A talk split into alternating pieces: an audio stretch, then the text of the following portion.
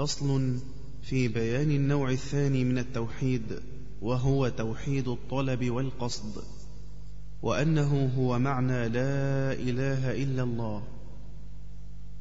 هذا وثاني نوعي التوحيد إفراد رب العرش عن نديد أن تعبد الله إلها واحدا معترفا بحقه لا جاحدا.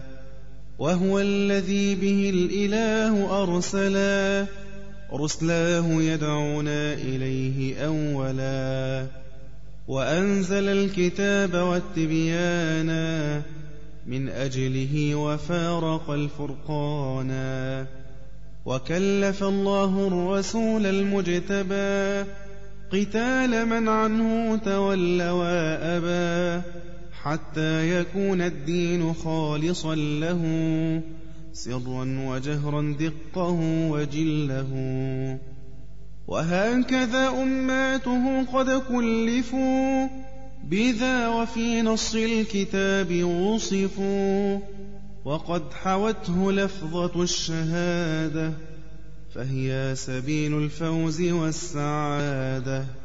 من قالها معتقدا معناها وكان عاملا بمقتضاها. في القول والفعل ومات مؤمنا يبعث يوم الحشر ناج آمنا. فإن معناها الذي عليه دلت يقينا واهدت إليه.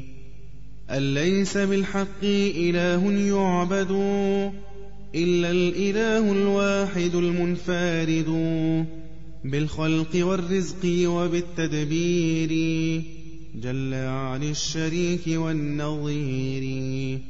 وبشروط سبعة قد قيدت وفي نصوص الوحي حقا واردت.